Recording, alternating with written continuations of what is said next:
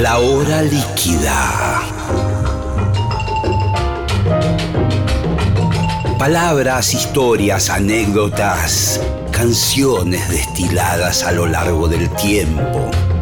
Un cóctel que se evapora, una hora que se escurre entre las manos. Mi nombre es Gillespie y les doy la bienvenida a La hora líquida.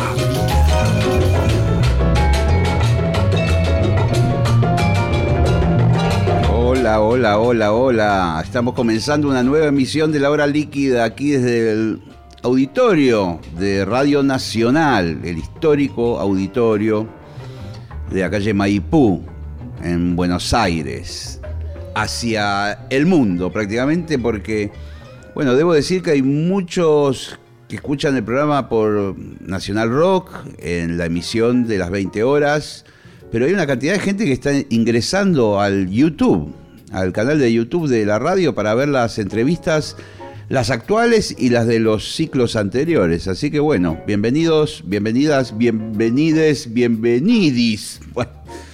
hoy estamos con Loli Molina, la tengo aquí relajada, tranquila. ¿Cómo está? Muy bien, gracias por la invitación. Loli Molina, bueno, muchos la conocen, otros no. Eh, una cantautora muy original, con una propuesta única, muy rara. alguna vez hemos hablado, quizás, de, dónde viene toda esa mezcla de, influencias que se funden en tu, en tu música, pero si vos tuvieras que describir, o sea, hay algo de guitarrístico, por supuesto, de una formación casi académica de guitarra de música clásica o de jazz o de lo que fuere, hay un lenguaje ahí muy complejo, si se quiere, y una voz que emerge ahí naturalmente, como una especie de instructora de yoga. Hay, algo vegano. No, no sé, no sé. ¿Cómo te definirías vos? Música con semillas, no, no. Sí, bueno, definitivamente em, mi música proviene de la guitarra, viene de ahí, estudié guitarra clásica, yo quería ser concertista, quería tocar las suites para laúd de Bach en una iglesia barroca. Sí, sí, me encanta esa idea también. Em, y también siempre me gustó y me gusta mucho la música de raíz. La música de raíz para mí es el blues, por ejemplo. La música de raíz de un lugar en específico. también es el folclore de cada territorio. Entonces, escucho música de África, escucho folclore argentino, escucho blues del Delta, de Mississippi, el blues viejito. Entonces, todo eso de alguna manera está integrado en lo que, en lo que hago y en lo que toco.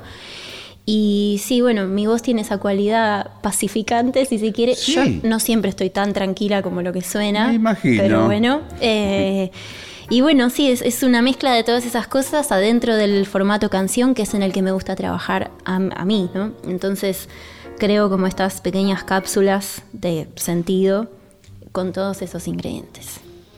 Sí, vos tenés algo que, que bueno, para mí es quizás por ahí partiendo del instrumento que toco yo, que es la trompeta, y que y que tiene, pertenece a otro mundo completamente distinto, algo, un instrumento de metal, eh, frío en invierno.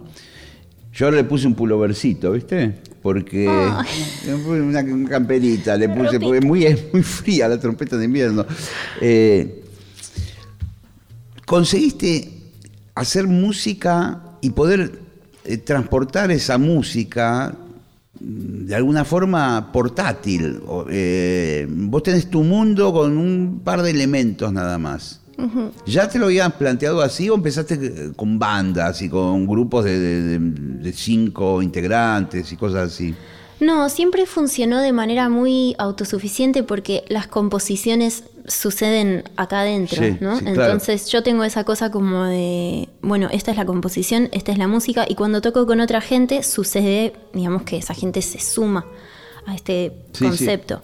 El último disco es un disco de guitarra española con arreglos de cuerdas. Por ejemplo, ahora estamos por presentar un concierto que es ese disco en formato de banda otros músicos, pero digamos que el núcleo siempre es este. Claro, y como que la dinámica de los integrantes que formen parte de los proyectos es sumar desde ese lugar, digamos, de, de, por momentos minimalismo, por, por momentos eh, acompañar muy sutilmente eh, esta situación donde la guitarra es como la, la que va mandando ahí la, la guitarra, la voz, digamos.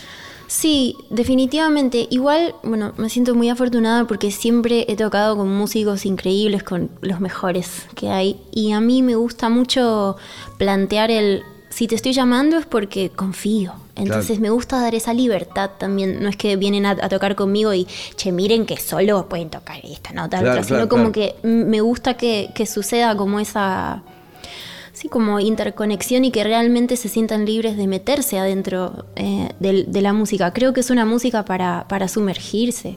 Y entonces lo que emerge de ahí está, está bueno, es lindo. Sí, pensaba en que por ahí hay algún proceso mental o anímico que hace que vos tengas afinidad con algún músico y que de alguna forma el, eh, vos los elegís porque ya sabes que van a aportar algo compatible y que no es necesario explicarles tanto de qué va la cosa, ¿no?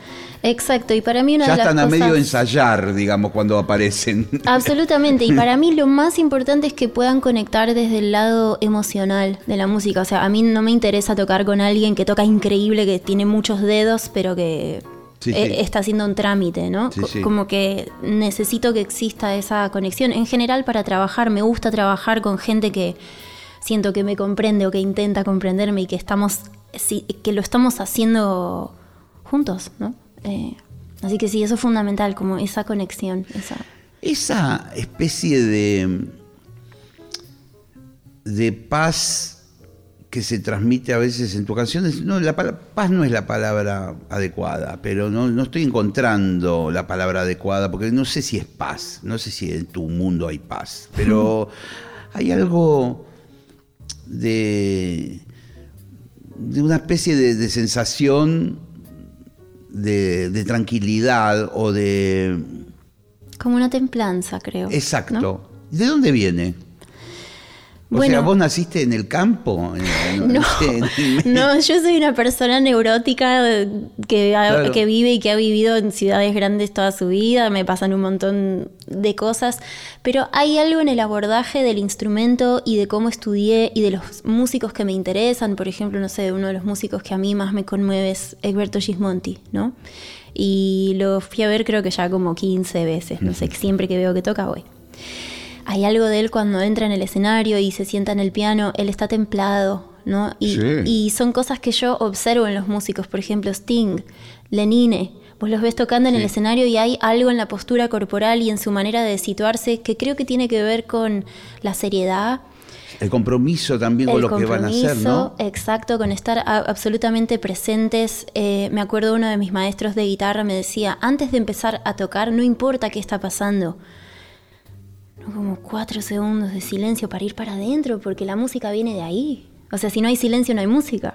Entonces creo que toda esa seriedad y ese compromiso que yo admiro y observo en esta gente que me inspira y de la que aprendí todo, es algo que intento practicar.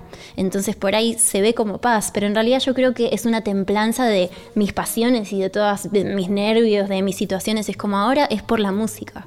¿No? Ahora tengo que desaparecer para, para que eso se vuelva presente. Entonces creo que viene un poco de ahí. Vos, además de, de descubrir eh, estos artistas que mencionabas, fuiste haciendo como un laburo interior, si se quiere, a algún nivel, porque lo natural es que uno esté un poco perturbado en el mundo moderno, digamos, con los aparatitos, con el celular, con esto, con el otro. Eh, y, uno, que me imagino que tu búsqueda, yo a veces estoy también en una cosa parecida, implica desconectar de todo eso y tomarte tu tiempo, quizás en silencio, con la guitarra, con una partitura, para decodificar algo, te va a llevar un par de horas. Eh, ¿Hiciste algo tipo meditación o algo por el estilo? Sí, soy alguien, soy, soy muy curiosa del trabajo personal, soy muy curiosa de eh, como las fronteras de la mente y las fronteras de la conciencia, si se quiere. Y por supuesto que vivo perturbada porque estamos... Vivimos en una era de mucho... Intervención, absolutamente. Y, y, lo que yo voy entendiendo a través de la práctica de la meditación o del yoga es que el punto no es no estar perturbado, sino no engancharse con la perturbación. Es decir, tener herramientas para transitar eso con gracia. Y, eh, la gracia es eh, en el sentido de como me imagino a alguien bailando con gracia, como con belleza, con hay una frase de mm, Jodorowsky que siempre me gustó mucho, que él dice, meditar no es meditar eh, en el ashram, en, la montaña. en, India. Meditar es meditar sentado arriba de un tigre vivo. Ese es el desafío. Entonces, bueno, nada, hay que estar volviendo todo el tiempo, ¿no? Porque todo está preparado para que nos distraigamos. claro, claro. Es una forma de la existencia, que es la actual, donde uno no es demasiado consciente de nada. Viene a la memoria, me viene no sé por qué, pero una imagen de, por una circunstancia familiar, eh, estar un breve tiempo yendo a una clínica y en, una situación de, una habitación donde hay este, personas convalecientes y qué sé yo, y que esté la tele ahí, una tele gigante en el medio de la habitación con una cantidad de los programas de chismes y todo ese tipo de cosas. Una desgracia, claro. Y yo pensar, decir, mira, esta gente está mirando, viste, si se qué sé yo, si internaron a Chano, el de tan biónica, por, decirte algo, y ellos están internados, y por ahí se están por morir, o lo que fuere, ¿viste? O están atravesando, y están interesados en lo que le pasa a, a una persona de la farándula, o qué nivel de, de enajenación que estamos manejando. Es que lo que yo creo que, pasa, y me pasa, digo, nos pasa, es que a veces mirar para adentro, ir a conectar con eso, es doloroso. Entonces es mucho más fácil distraerse con, con, el afuera, ¿no? Como que mirarse a uno mismo requiere de un compromiso y de una valentía también, porque uno va a encontrar algo oscuro quizás, o algo que hay que enfrentar, algo que es inevitable. Y, pero bueno. Em, yo vivo un poco tratando de estar ahí siempre porque esa es la, esa es la verdad. No quiero estar distraída, prefiero estar en contacto y poder trabajar con eso. Y en relación a esto que venimos hablando, eh, lógicamente la música eh, que, que propagan los medios o la música que se escucha por la calle, todo está yendo hacia otro lugar a veces distinto de lo que estamos hablando. Yo, por ejemplo, a Alberto Gismonti no lo escucho en ningún lado. No, claro. Tienes que buscarlo un buen rato, poner las redes y qué sé yo, meterte en su canal de Spotify o lo que fuere, o tener los discos. Yo tengo a tesoro compacts de, de Gismonti, Circense, Sanfona, era. Bueno, eh, de los años 80, 90. Eh, ¿Cómo ves la música esta que nos gusta en este mundo? ¿Cómo, cómo entra? Mira, yo lo que observo es que quizás en los últimos, no sé, 15 años o algo así, quizás lo que fue sucediendo es que la industria de la música y la industria del entretenimiento fueron convergiendo. O sea, son cosas distintas, pero ahora la música es más parte de la industria del entretenimiento, ¿no? Que no está mal ni bien, digo, creo que también hay que soltar como esos juicios de valores, como no, ahora toda la música es una mierda y antes, ¿no? Como bueno, es el tiempo que estamos eh, viviendo, pero creo que es importante quizás hacer esa diferencia. Yo tengo muy claro que no hago música para entretener a nadie y que mi concierto no, no es un entretenimiento. No tiene pirotecnia, no, no, tiene baile, no tiene vestuario y está bien que haya música que sí tiene eso. Em, el problema quizás es que como está todo mezclado, eh, es como si lo que no es eso, entonces no tiene valor o no tiene visibilidad o no tiene, no sé, es complejo, pero sí siento como que hay algo que ahora está todo junto y son cosas distintas, capaz.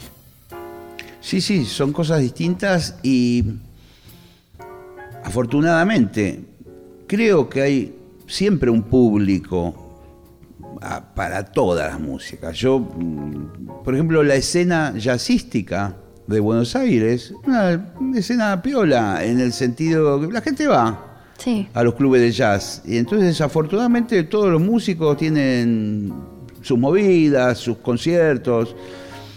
Eh, ahora, después vos salís del club de jazz a la calle y todo lo que va a ser tu vida hasta el próximo eh, concierto de jazz va a ser eh, cero jazz. o sea, no, no, está en ningún lado. Claro. pero bueno, por Facebook, por las redes sociales, que yo, la gente se entera, ve un flyer, y hay como un submundo que sigue teniendo vida y que se maneja ahí un poco mm, por afuera de, del mainstream voy a rebobinar y voy a ir a un punto que tiene que ver con la última vez que hablamos, quizás. Que es que vos siempre venís muy bien en lo que es tu proyecto y tus discos tienen mucha aceptación, son discos prestigiosos. Eh, y en un momento determinado te fuiste, como a México, insólitamente o qué sé yo, uno hubiera imaginado que por ahí era el momento de quedarte acá, pero ¿qué, qué, pasó en tu vida? ¿Qué, ¿Qué, fue eso? Igual México es una brutalidad como país y como posibilidades, ¿no?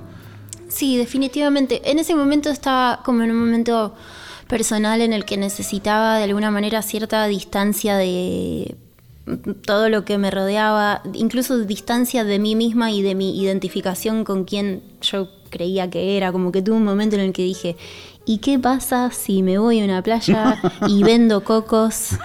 Dejo de ser yo, porque hay algo muy fuerte que sucede en esta cultura, que es que tenemos como una identificación total con lo que hacemos. Viste que las primeras preguntas cuando conoces a alguien, ¿cómo te llamas? Juan, ¿y qué haces? Sí, sí. Como en vez de, ¿y quién sos? ¿O qué te gusta en la vida? Y a mí eso me empezó a generar mucho ruido porque me empecé a sentir de alguna manera atrapada en esa idea de quién se suponía que yo debía ser o yo creía que era.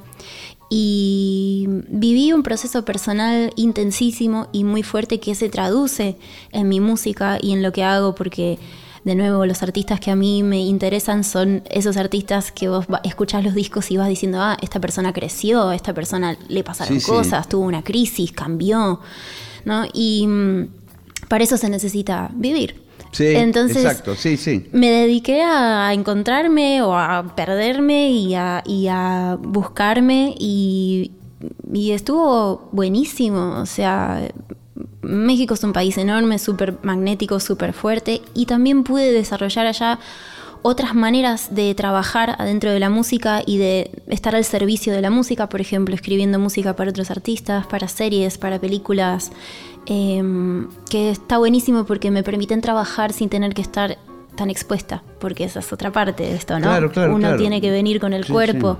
y a veces, qué sé yo, yo tuve periodos de estar muy deprimida y muy mal y de sentir, no quiero que nadie me vea.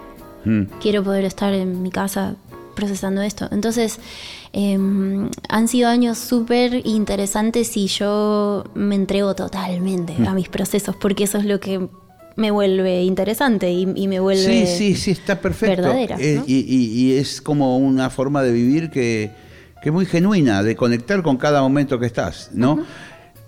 y, y cómo, porque bueno, el link con México ya eh, hoy por hoy es una autopista, podríamos decir, pero en aquel momento no era tan así. Cuando vos, a mí, si bien yo sabía que algunas bandas de rock eran muy aceptadas en México, los decadentes, no sé, muchos artistas populares argentinos tienen un correlato mexicano, digamos, de que allá les va bien. ¿Cómo, ¿Cómo fue el tu caso? Digamos, ¿conectaste con alguna persona? ¿Necesitaste algo de logística? ¿Te tomaste un avión y no sabía dónde ibas? Eh, ¿Empezaste a ir y volver y se fue armando? No, la primera vez que yo fui, eh, fui invitada por un grupo que se llama Kinky, que es un grupo muy famoso muy allá, famoso. muy masivo. Sí, acá también, yo creo. Bueno, yo no los conocía acá cuando ellos Me, llamaron. Y ellos tenían que grabar el MTV Unplugged y necesitaban una chica que pudiera cumplir las funciones de guitarrista y de cantante. Y por vía de alguien que me conocía, me contactaron, me mandaron un ticket y yo aparecí en Ciudad de México. Eh, y bueno, fue una experiencia increíble. ¿Sin conocerlos a ellos en persona, por ejemplo? Sin conocerlos. Me pasaron a buscar por el aeropuerto y me llevaron en una van a un estudio en el que yo entré y no podía creer la cantidad de equipo que había y todo, claro, un nivel, porque todo en México es muy masivo y muy grande. Y bueno, entré, me dieron una guitarra y fue como, bueno, estamos pasando los temas, su, subite y estuve los primeros... una película me estás contando, una película de... Un estrés, eh, pero estuvo buenísimo y al día 3 ya hermandad total, ellos son muy amorosos, muy, muy lindos, fueron muy generosos conmigo. Y por otro lado conocí un músico argentino que vive allá hace 25 años, que es Hernán Hedge, que bueno, se transformó en mi pareja. Y... O sea, empezó a cerrar por todos lados. Exacto, y en un momento fue como, bueno, tengo esta relación que, que está incipiente y que, bueno, si vivimos juntos en el mismo lugar puede prosperar y necesitaba cambiar y quería como explorar otras opciones para mí. Y la verdad es que siempre me recibieron muy bien allá. Siento que hay algo que, que pasa como han habido muchos músicos argentinos, como Cerati, por ejemplo, que allá fue muy masivo. Hay algo como una reputación que nos precede, como bueno, si viene de Argentina, capaz que, que toca bien, ¿no? Y eso es algo que yo tengo muy presente porque de, alguna manera hay que estar a, la altura. Quiero mm. estar a la altura. Entonces sí, fueron una mezcla de, de cosas que me permitieron de alguna manera desembarcar ahí y decir, bueno, llegué. Igual llegar a un lugar nuevo es siempre es difícil. O sea, hay que hacer amigos, conexiones, trabajos. Yo no, conozco México. ¿Vos fuiste al DF, por ejemplo? Ahí, ahí fui. Por, por primera Tengo, vez. O sea, he hablado, incluso con Cerati, en algunas ocasiones, de, de la experiencia México. Tengo ganas de ir. Obviamente conozco las cosas que he leído, digamos, de, su cultura tan zarpada, de su relación con bueno, la gastronomía, con la relación que ellos tienen con la muerte tan loca. Eh, una ciudad gigantesca, enorme.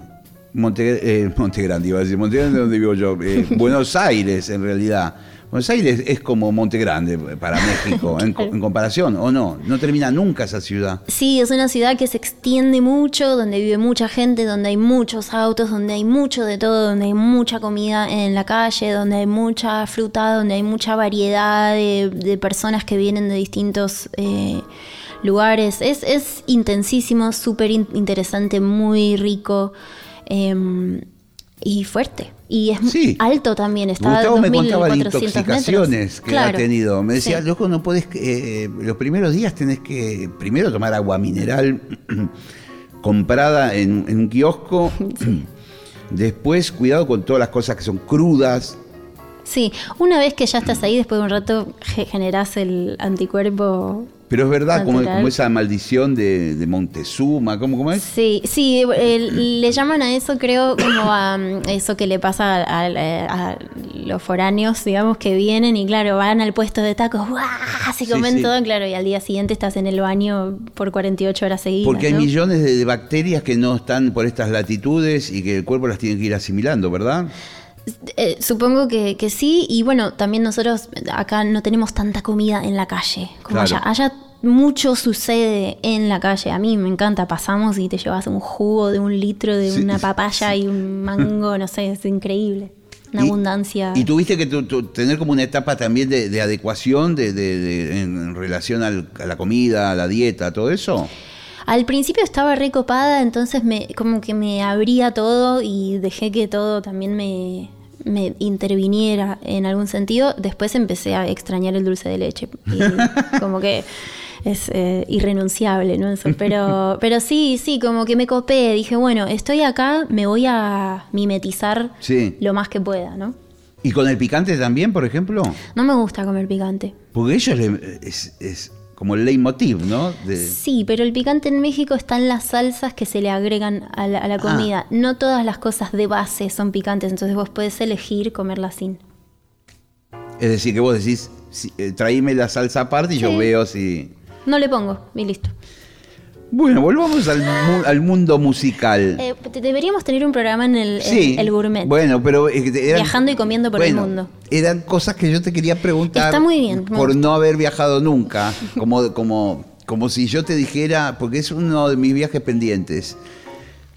Y lo voy a extender un minuto más. Ok. ¿Qué es lo que tendría que hacer si voy al DF? ¿Qué cuatro cosas que vos me digas, mirá, eh, ir a ver las luchas, las, luchas libres. ¿Esas con máscaras? Sí, está ¿Tipo titanes en el ring? Sí, es buenísimo. ¿En serio? Está bueno, sí. Eh, ir a las pirámides de Teotihuacán, que están a una hora de la ciudad. Y perderte y pasear y comer las frutas y, estar ahí vibrando la ciudad y, entendiendo y, mirando con mucho respeto toda esa cultura tan fuerte y tan vibrante que hay. E, ellos, a tu entender, han podido preservar la, cultura de sus ancestros, digamos, hay un grado de, de, digamos, de que lo, moderno o el progreso o lo que fuere fue en comunión con lo que pensaban los pueblos originarios o lo que fuere, o, o está esa sensación de que, de que la modernidad tapó a todo y asfixió toda la cultura originaria. No, hay una cuestión identitaria súper fuerte. La verdad no, no soy como especialista como para... Pero, ¿No lo notas más, digamos, en el día a día? Está absolutamente Por ejemplo, en Buenos Aires no, no hay nada de, nuestra... O sea, se ha... Bueno, lo que pasa es que por ahí las civilizaciones que estaban allá construyeron edificaciones como pirámides, ¿no? Entonces, o por ahí cerca de donde yo vivo, hace poco hicieron una obra de gas eh, rompieron la calle y había una aldea abajo, ¿no? Entonces, claro, o sea, es que el DF o Ciudad de México es una ciudad construida sobre otra ciudad, Tenochtitlán. Entonces, hay una intensidad y hay una realidad, había una ciudad abajo. Claro. Entonces, eh, por supuesto que está recontra presente. En cuanto a lo musical, ¿qué, qué, artistas a vos te, te sorprendieron, digamos, eh, allá, mexicanos?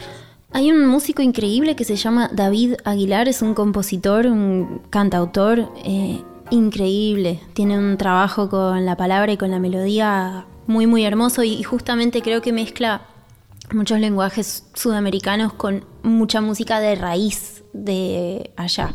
Un compositor exquisito. Tomaré nota de David Aguilar. David Aguilar.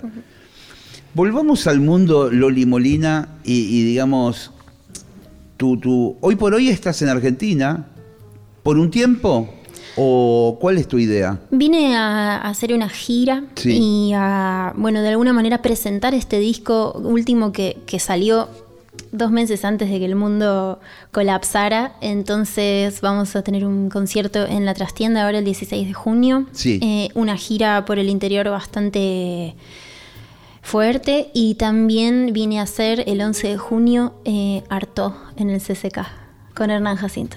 Eso va a estar buenísimo. Eso va a estar el disco de Spinetta, de acá, del año 73. Sí, es un desafío enorme. Cuando me llamaron fue por supuesto que sí.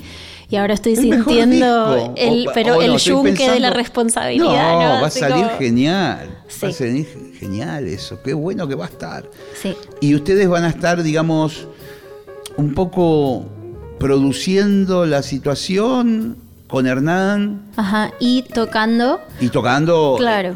Hicimos como una curaduría de, cómo se debería tocar ese disco, que es un disco que por un lado es como super folk, ¿no? Tiene temas de guitarra y voz. Tenés razón. Y por otro lado es un disco yacero también, porque hay una banda yacera. Entonces armamos todo para tocarlo lo más parecido posible y, digo, como sin agregarle ningún firulete, ningún, es como vamos a tocarlo como es, ¿no? Así que yo estoy estudiando al flaco ahí hace tres meses, notita por notita. Que, bueno, te habrás reencontrado, por ejemplo, con Cantata, que es una cosa insólita. Yo me acuerdo de haberlo escuchado, fue una de las primeras cosas piolas que yo recuerdo haber escuchado de chico, a partir de mi hermano, mi primo mayores que yo. Y cuando escuché, por momentos, primero me resultó algo muy marciano, eh, como que no entendía bien de dónde venía. ¡Ay, ya, ¿Viste? Cuando arranca así como. Y, y, no se parecía a nada. De... Y después había cambios dentro del mismo tema, hacia otros lugares, y volvía. ¿Viste?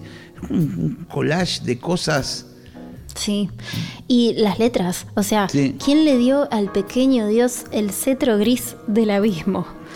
estoy claro. traumatizada hace tres meses, así como, ¿qué quiso decir este, este señor? y es hermoso también, digo, como compositora, como persona a la que le interesan las canciones, tener la posibilidad de sumergirme tan adentro de un lenguaje y de una arquitectura tan extraña como la, la del flaco es increíble y siento que es lo que uno debe hacer. O sea, hay que meterse ahí adentro. ¿Querés escribir canciones? Anda a estudiar, ¿no? claro, claro, claro. Así que ahí Me imagino que el flaco estaba en tu universo musical. Sí, definitivamente. Sí, sí, sí. Eh, es uno de como Berto Gismonti, como...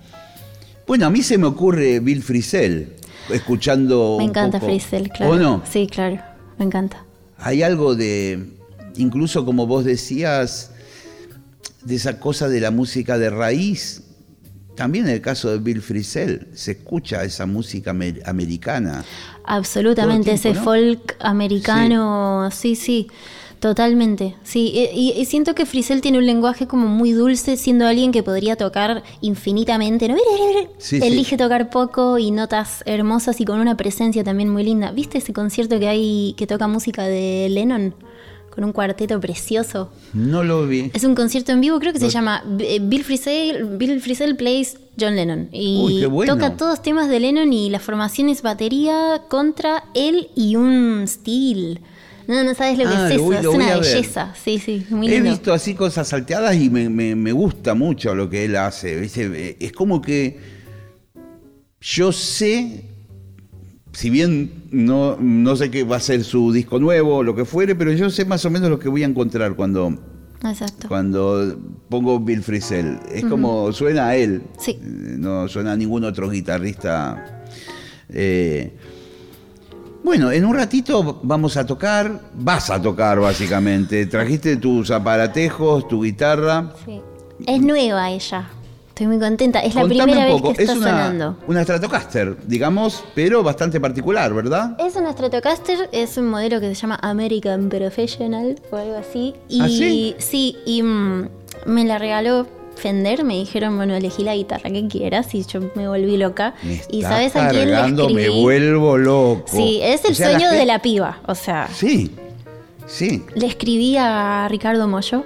Sí había estado en contacto y le dije, Ricardo, me están diciendo que elija una guitarra, necesito ayuda y estuvimos hablando un poquito, me tiró tips y después de muchos meses, porque pandemia y hubo problemas con los envíos, llegó y esta es la primera vez que sale a la ruta y esta es la primera vez que toca en vivo. Qué maravilla, porque a mí me encantan las violas, soy medio cholulo. Casi más que las trompetas, te diría, porque para mí las violas son como autos, no sé. Cuando son lindas, sí, sí. voy a la calle Talcahuano y miro y digo, mira qué linda que es roja esta. Ah, no, pero mira la azul. Eh, eh, Tiene algo de eso. Y no es muy habitual en una Fender Stratocaster ese color de madera, ¿verdad? Claro. Sí, con la madera a la vista. A la vista, claro, porque generalmente están tonalizadas. Eh, sí, o con una pintura con una laca, así fuerte. Sí. Y vos, ¿qué? Me meto ahora en el mundo, ¿qué, eh, ¿qué condiciones querías para la guitarra o qué hizo que eligieras este modelo y no otro? Bueno, yo uso Telecasters en general y nunca había tenido Strat y quería probar porque dije, bueno, Luis tocaba Strat, no sé, Hendrix tocaba Strat, quiero ver cómo es, así que me estoy como familiarizando es como más blandita, ¿no? Eh, el mango. Eh, em, ahora nos metemos en un mundo guitarrístico, pero. Esta en particular sí, tiene un acabado que es muy lindo, pero siento que lo que tiene la, la Strat en relación a la tele es un poco más botona, todo suena más. Entonces hay que tocar como con más cuidado y yo toco una música, o sea, no, toco eh, temas con distorsión. No, no. Entonces es como que me estoy encontrando con este instrumento y con mi música en ese instrumento, pero estoy contenta. Claro, claro. Vos tenés como un approach de, tocar la guitarra como si fuera una orquesta, ¿no? no tanto rasguido, sino más bien que vayan sucediendo notas que van pasando y armonías que van cambiando ahí. Exacto como una idea más orquestal. De... Y con los dedos, que la guitarra eléctrica en general es como con púa, pero yo la toco con los dedos, entonces, bueno, ahí como que pasan otras cosas, aparece un sonido más gordito, si se quiere, como más full. Eh, y nos estamos conociendo, pero creo que vamos bien. Que hay, hay, hay sintonía. Sí. Vamos a, recordar las fechas. Eh, van a ser solo estos conciertos en esta primera instancia. Digamos, la trastienda con tu proyecto personal. ¿Ahí estás sola o hay músicos? No, ahí estoy con una super banda. Bueno, de hecho, el guitarrista de la banda es el Colo Arredondo, que capaz que lo conoces. Sí, claro, de jazz. Músico súper creativo, que viene con sus autitos, hace unas cosas tremendas. Eh, Hernán Hedge en la batería, Daniel Schnock en teclas y Elizabeth Ridolfi en viola. Y va a haber un momento, una sorpresa ahí con unos músicos tremendos que es una sorpresa, tienen que venir al concierto. Tienen que ir a la trastienda. Recordamos el día... 16 de junio, jueves. Quedan pocas entradas. no, va a estar llenísimo eso. Y lo del CCK que hablamos de, de Artod, ¿Y esa gira que tenés idea más o menos por qué provincias vas a estar? Arranco mañana, hago Formosa, Chaco, Corrientes, la otra semana hago Mendoza, San Luis, Merlo, la otra semana hago Neuquén, San Martín de los Andes, El Bolsón, luego Mar del Plata, muchas latitudes. Te veo muy bien, por ejemplo, en El Bolsón. Eh, me encanta el sur. ¿Birra artesanal tomás? Eh, más o menos. No tomo alcohol. ¿Nada? ¿Cero? No. Me, cae mal. Ya me transformé en una señora a la que le cae mal el alcohol. ¿Antes tomabas o nunca? Antes tomaba y mucho. Claro, claro, claro.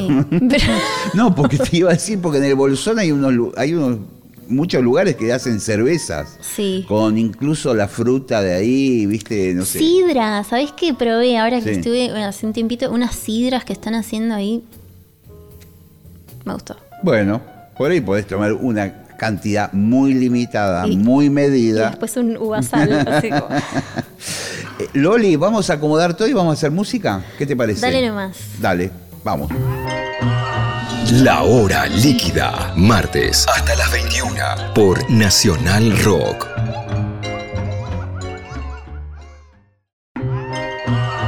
Estás escuchando La hora líquida por Nacional Rock. Llega el momento de la música con Loli Molina, ya tiene la guitarra enchufada con una cantidad de aparatejos muy interesante. Ahí hay mucha cosa tecnológica, veo luces que parpadean. La nave. Es una nave, ¿no? Lo que te armaste ahí y portátil. La llevas eh, en la cartera prácticamente. Y como el chavo con la bolsita, yo circulo con la guitarrita y, con eso. y ahí fuiste como diseñando tu, sonido, digamos, de guitarra eléctrica. Sí, que en realidad es un sonido muy simple porque es un sonido muy limpio, muy cristalino, pero tengo ahí unas cositas que me ayudan a generar atmósferas, sobre todo cuando toco sola, ¿no? Que necesito ahí como un... Como unas reverberaciones, como algo que un fantasmal que anda por ahí atrás, ¿no? Exacto. Eh, ¿Qué vas a tocar? Voy a tocar una canción que se llama Brillo y Relieve, es de mi disco Rubí de 2015, es una especie de zambita blusera con compás loco, eh, como un homenaje ahí a esa música desde mí. Está muy bien, muy bien, muy bien. Tengo la trompeta, ¿eh? Por favor, señor. Puede haber algunas notas inesperadas, ¿eh? Estoy preparada. Bueno, muy bien.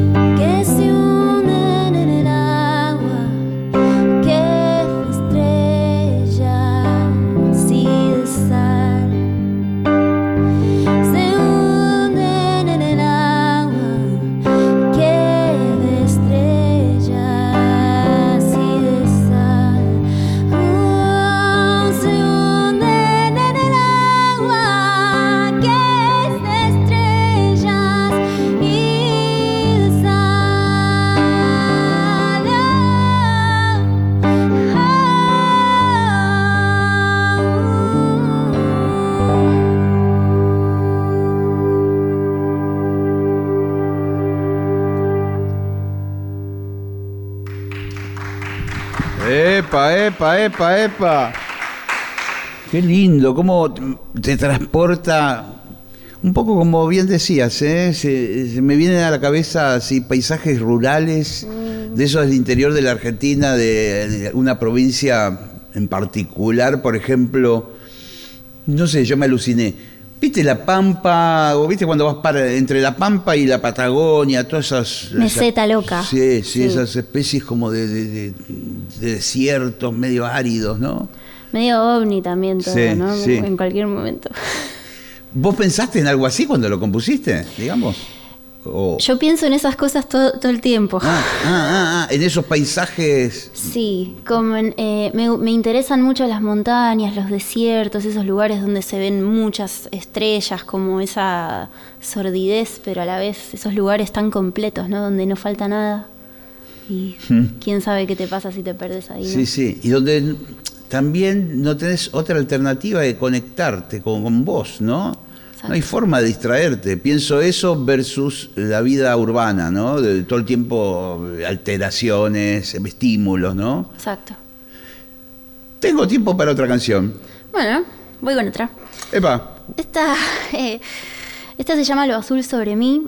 Y es una canción de mi último disco que se llama Igualito, Lo Azul sobre mí. Muy bien.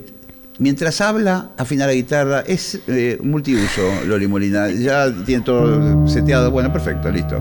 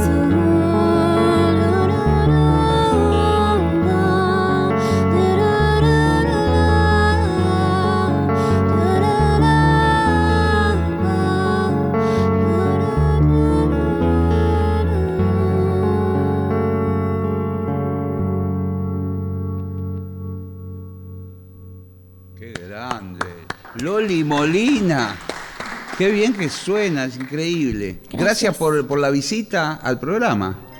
Por favor, es un placer. Tenía muchas ganas de venir a encontrarme con vos. Sí, bueno, es que hemos hecho algunas entrevistas, pero han pasado tantos años. Bueno, la vida es así, ¿no? Gracias. Gracias a vos y gracias a todos acá. Me voy despidiendo. Eh, hasta el martes que viene, a las 20 horas, aquí en Nacional Rock, la hora líquida. Chau, chau. Pásenla bien.